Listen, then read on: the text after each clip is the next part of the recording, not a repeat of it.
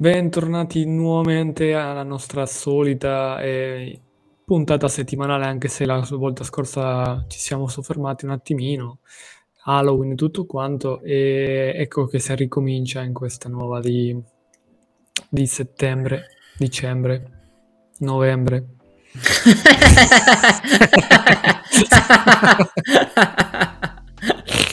Prima o poi doveva uscire il mese giusto, cazzo.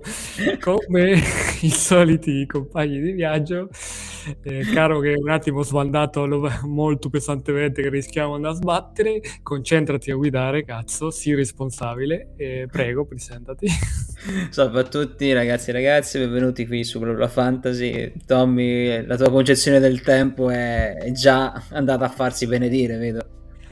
Vabbè, qua vorrei fare un'introduzione a Einstein con la relatività del tempo, ma non ci ho capito un cacchio, perciò direi di presentare il nostro carissimo meccanico di fiducia. Beh, salve a tutti, bentornati a questa fantastica puntata e come potete vedere Tom è già svalvolato, ma per fortuna questa non è la sua puntata, quindi non avremo troppi problemi. Oh, no, non è vero. È la sua puntata. È la mia puntata. Uscite da qui, cambiate canale subito. Preparatevi perché probabilmente un po' di neurone ve le, ve le distruggo tutte. Beh, e... già, già, già sei partito benissimo, sei partito. Sì, quella è stata appugno, proprio appugnalamento, no? Proprio non me l'aspettavate che all'inizio, dopo i primi dieci secondi di puntata, già cominciavo a dire le cazzate. Sì, sì, già accoltellinata.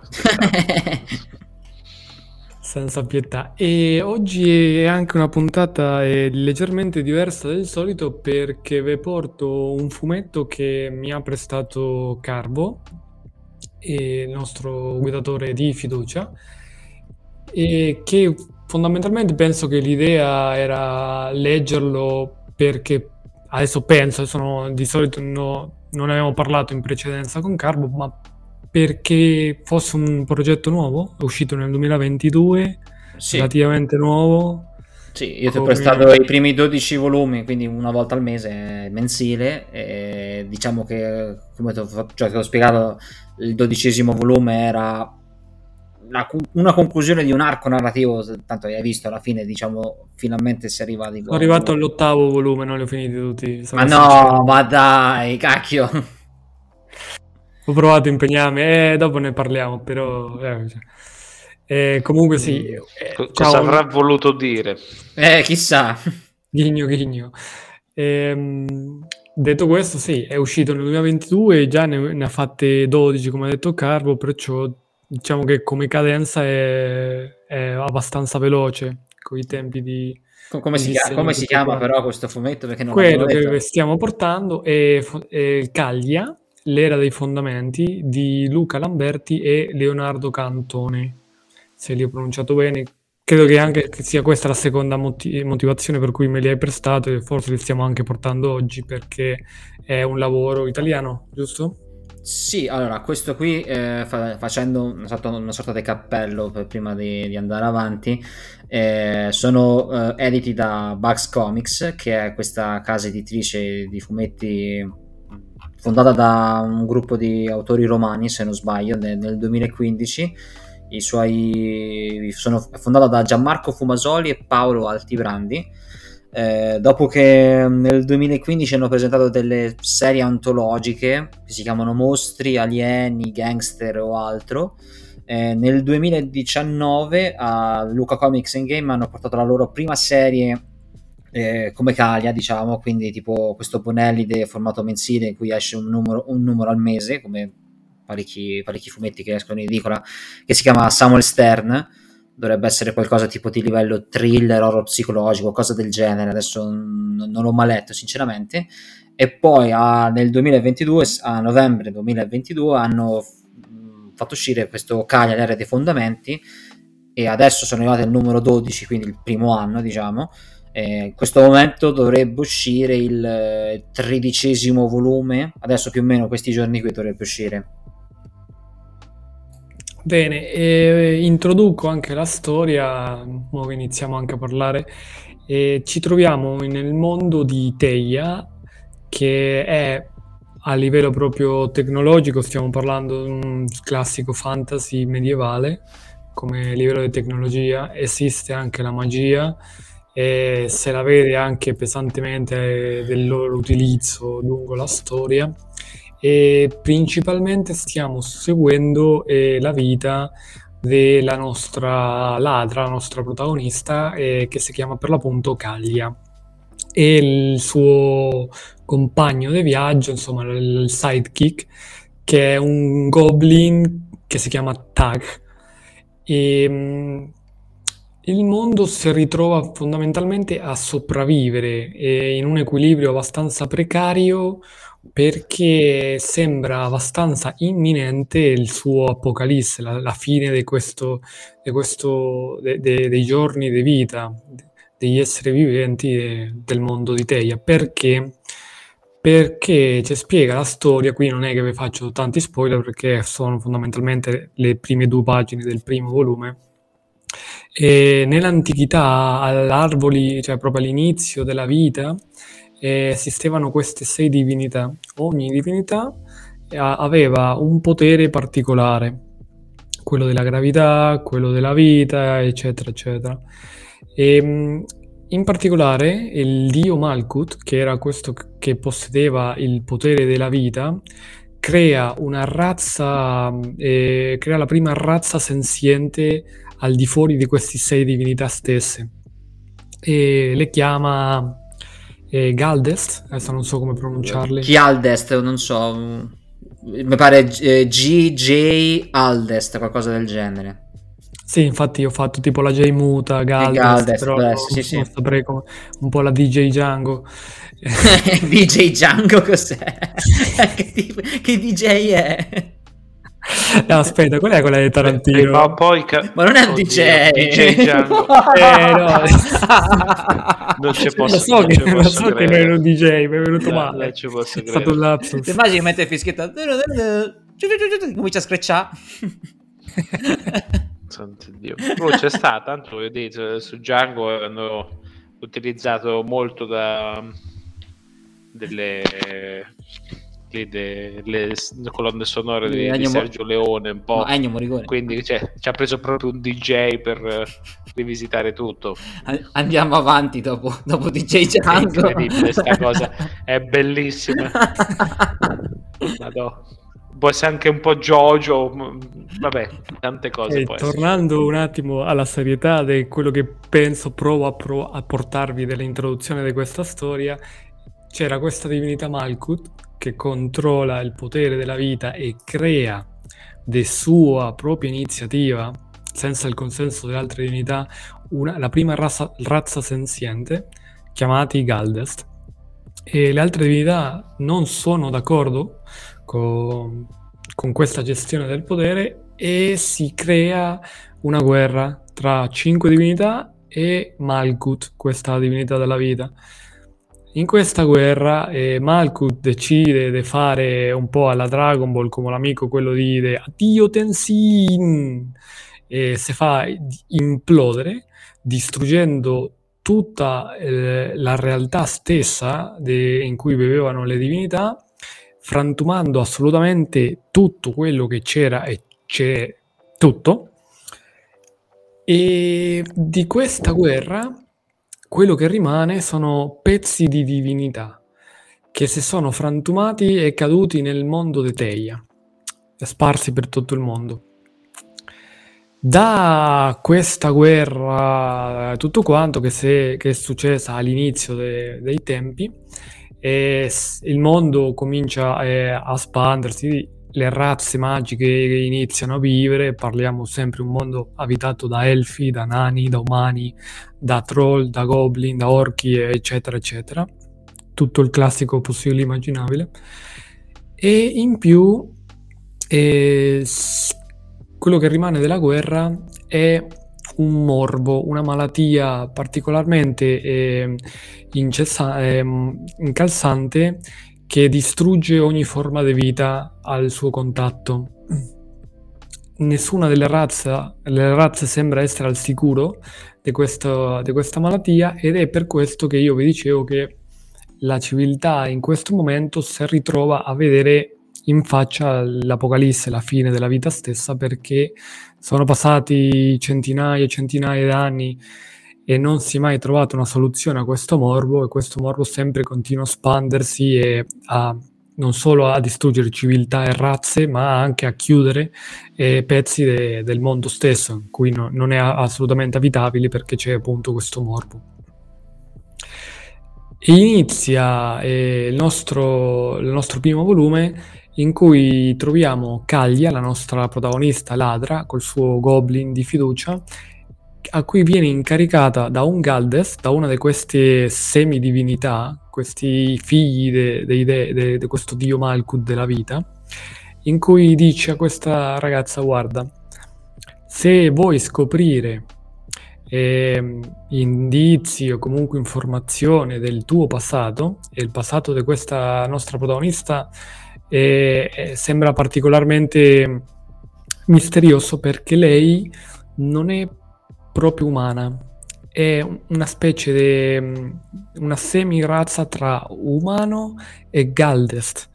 E la particolarità ci spiega la storia che i Galdest tendono a essere molto sterili come razza, non eh, danno la vita dei figli, ma nascono già da delle crisalide in cui erano riusciti a sopravvivere alla guerra dei dei per sopravvivere a questa guerra loro si erano trasformati in crisalidi in cui cadendo nel mondo di Teia rimanevano eh, congelate ad aspettare che venissero in contatto con una forma di vita per poi assorbere questa forma di vita e risvegliarsi. Ecco come nascono fondamentalmente questi Galdes, questi semidei.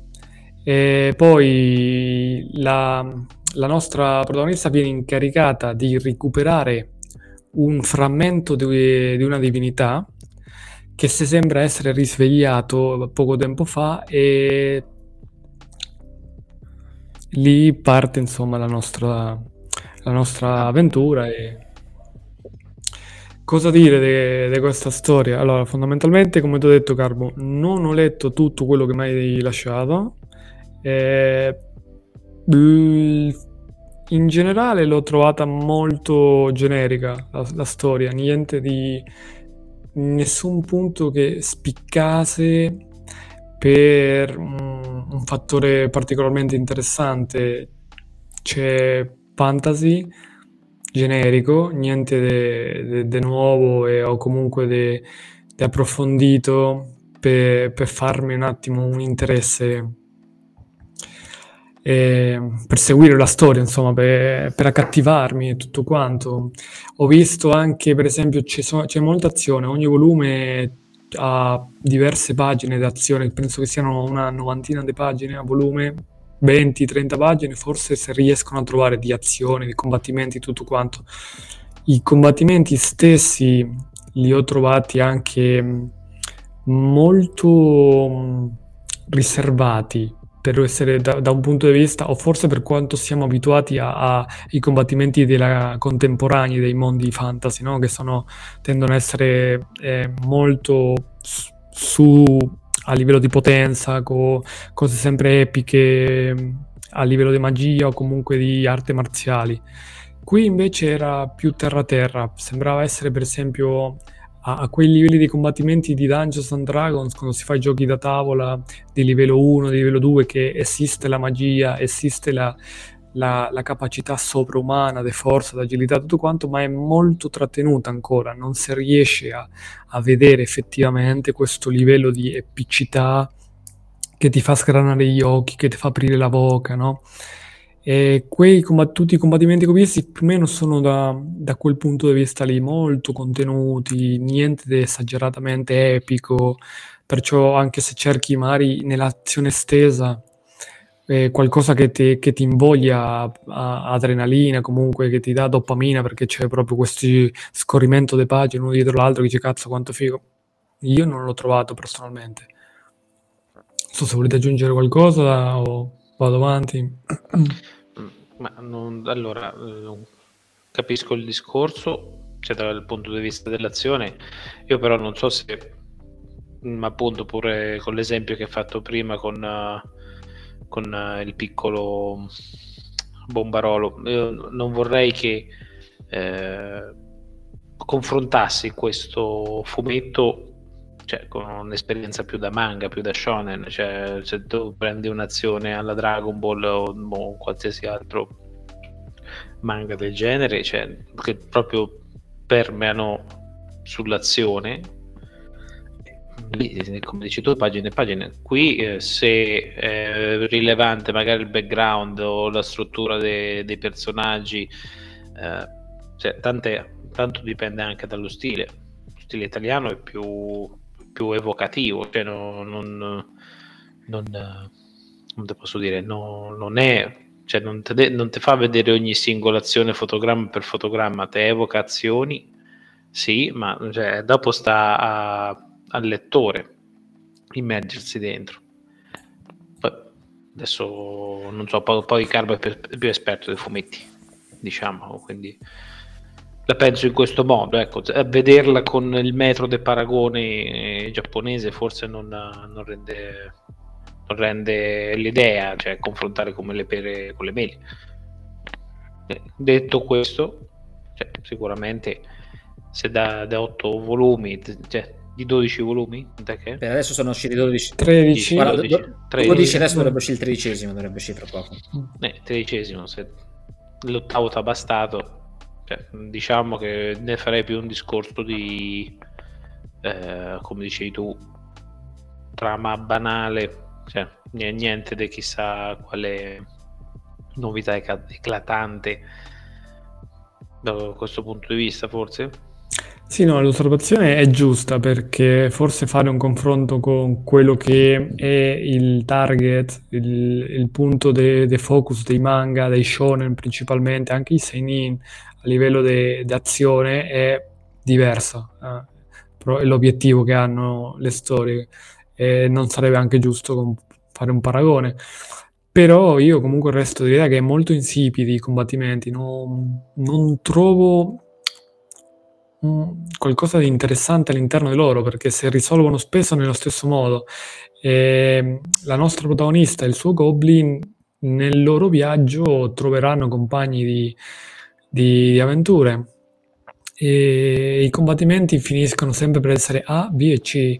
Facciamo questo, non funziona, se fa quell'altro, non funziona e si finisce con fare questo.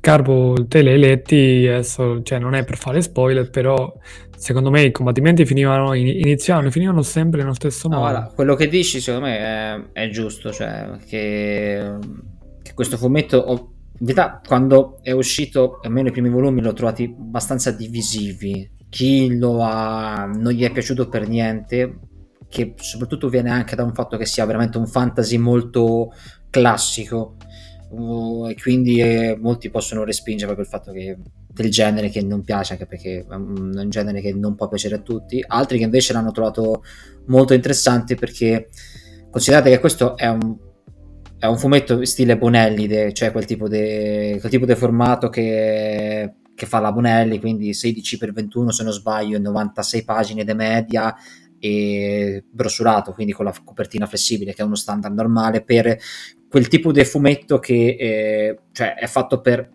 la massa in pratica per, per, tutti. E secondo me facendo un fantasy come dicete molto generico forse un po' insipido però hanno cercato di, di, costruire una narrazione una storia che sia alla portata di tutti alla portata che non sia che secondo me gli riesce sì e no. Ne riesce sì e no.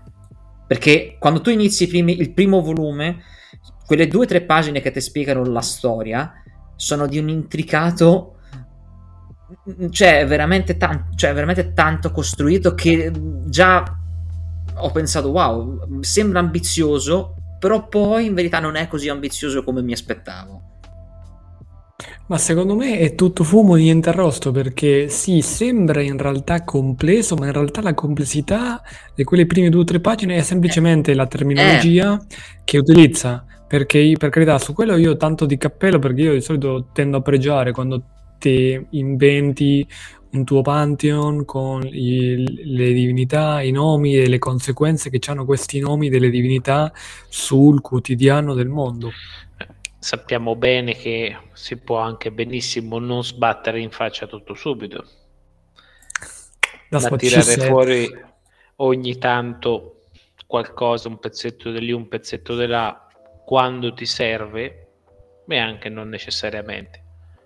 Non mi riferisco per forza a Sanderson, cioè, rimanendo sempre sì, no, eh, è, nell'ambito è... fumettistico, cioè, ehm,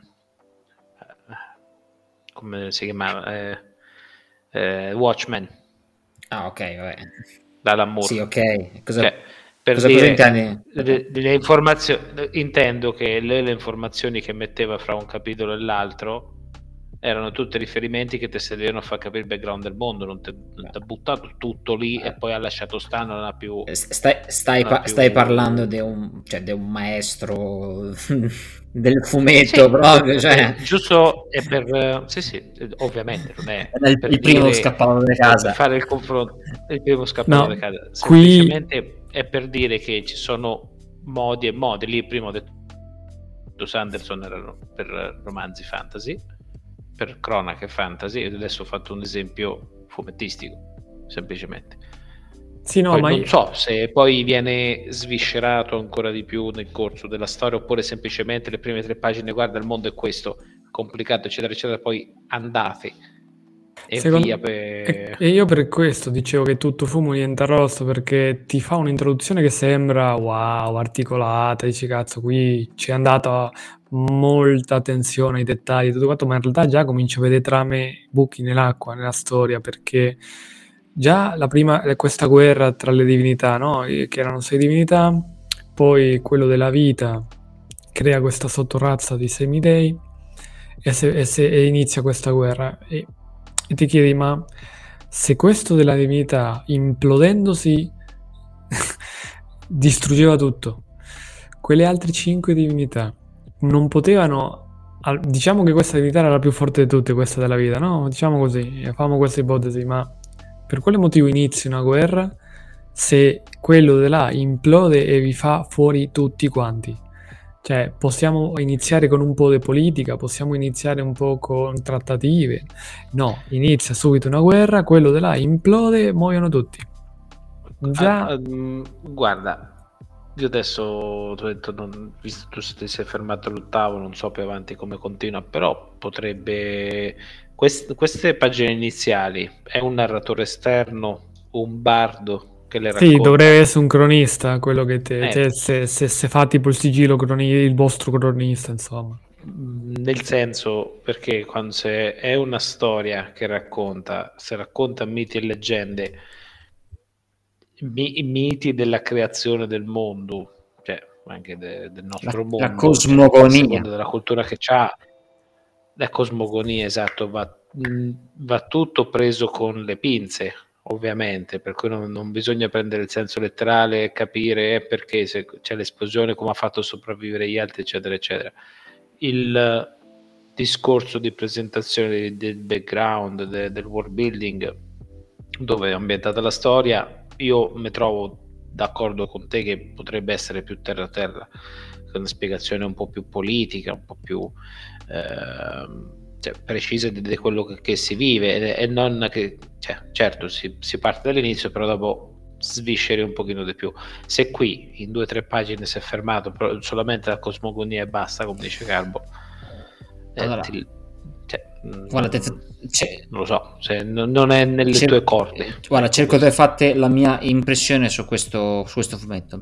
Io lo leggo abbastanza con piacere, lo leggo un volume al mese. Sinceramente a me non... non dico che non mi dispiace, comunque non lo trovo così terribile. Mm, cioè, posso...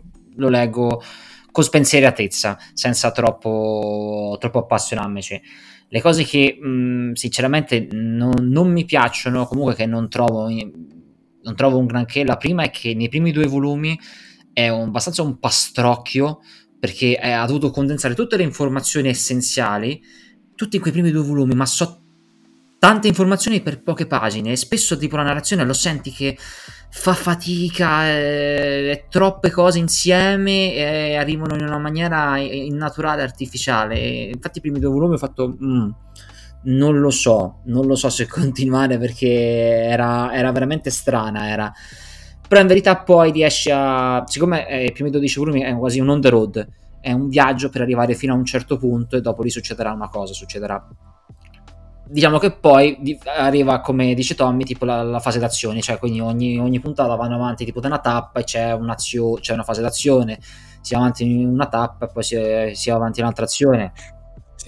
C'è il raccontare un pezzo della storia principale che va avanti, volume dietro volume, e insieme allo stesso volume c'è anche una storia secondaria autoconclusiva che ha poco peso sulla trama è, principale. È, insomma, è, mi sembrava questo lo stile narrativo. È un po' tipo come quelle serie televisive, eh, alcune che hanno una trama verticale e una trama orizzontale.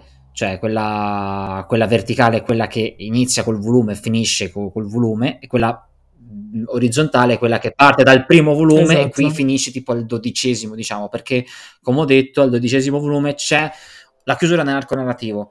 Possiamo dire che Kalia scopre veramente chi è e qual è tutta la sua storia intorno al suo passato e c'è un cambiamento, una cosa che in verità dovrebbe essere molto rilevante perché da tredicesimo in poi spero ci sia un cambiamento di, un certo peso, ci sia, visto che alla fine del dodicesimo c'è una cioè, non dico un colpo di scena, adesso mi pare un po' eccessivo, però c'è qualcosa che cambia poi la prospettiva futura.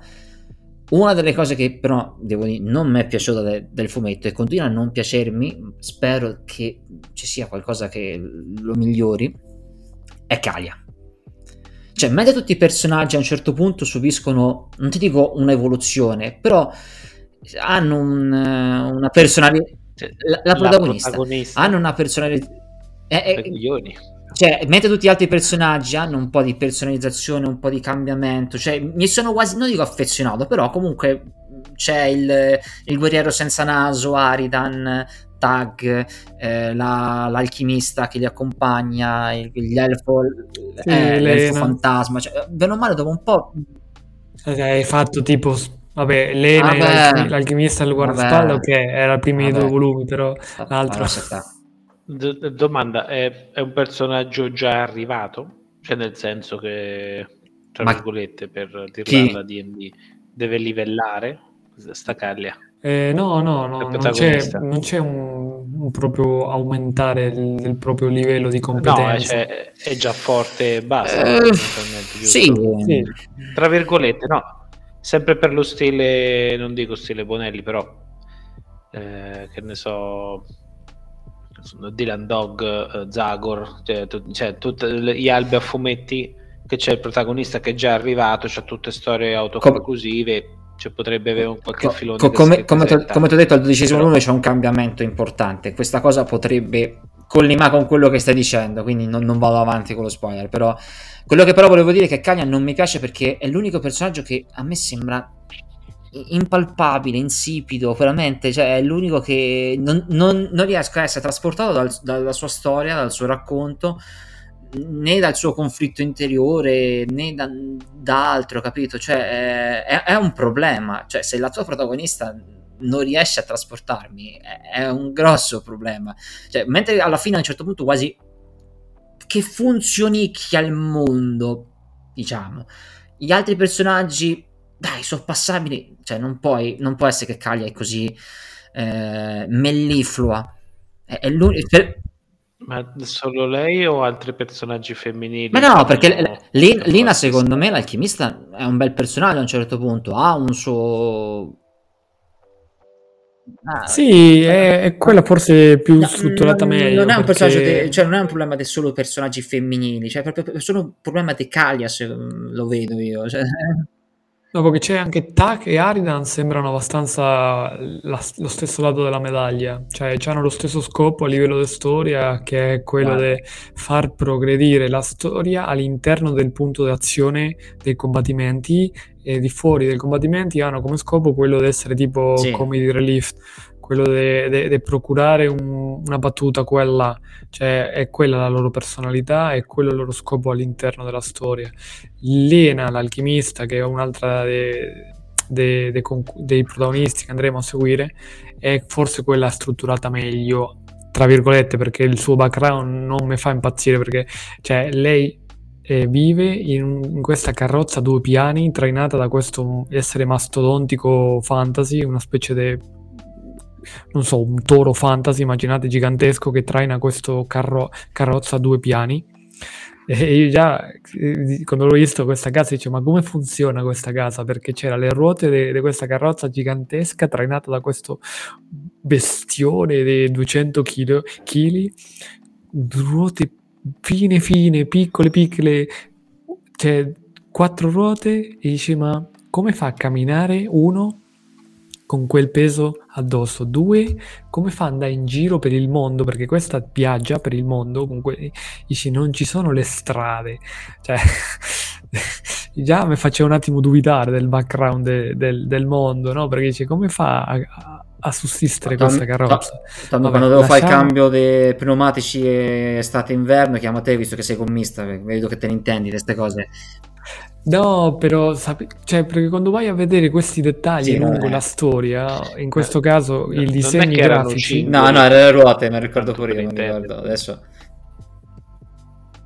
Cioè, te le posso anche fare vedere adesso, no? Perché stiamo temporeggiando. Però veramente è una roba che dici, boh, non, non, può stare letteralmente in piedi quel carro. I due non si può muovere un, a, nel mondo perché uno non so come fai a entrare su.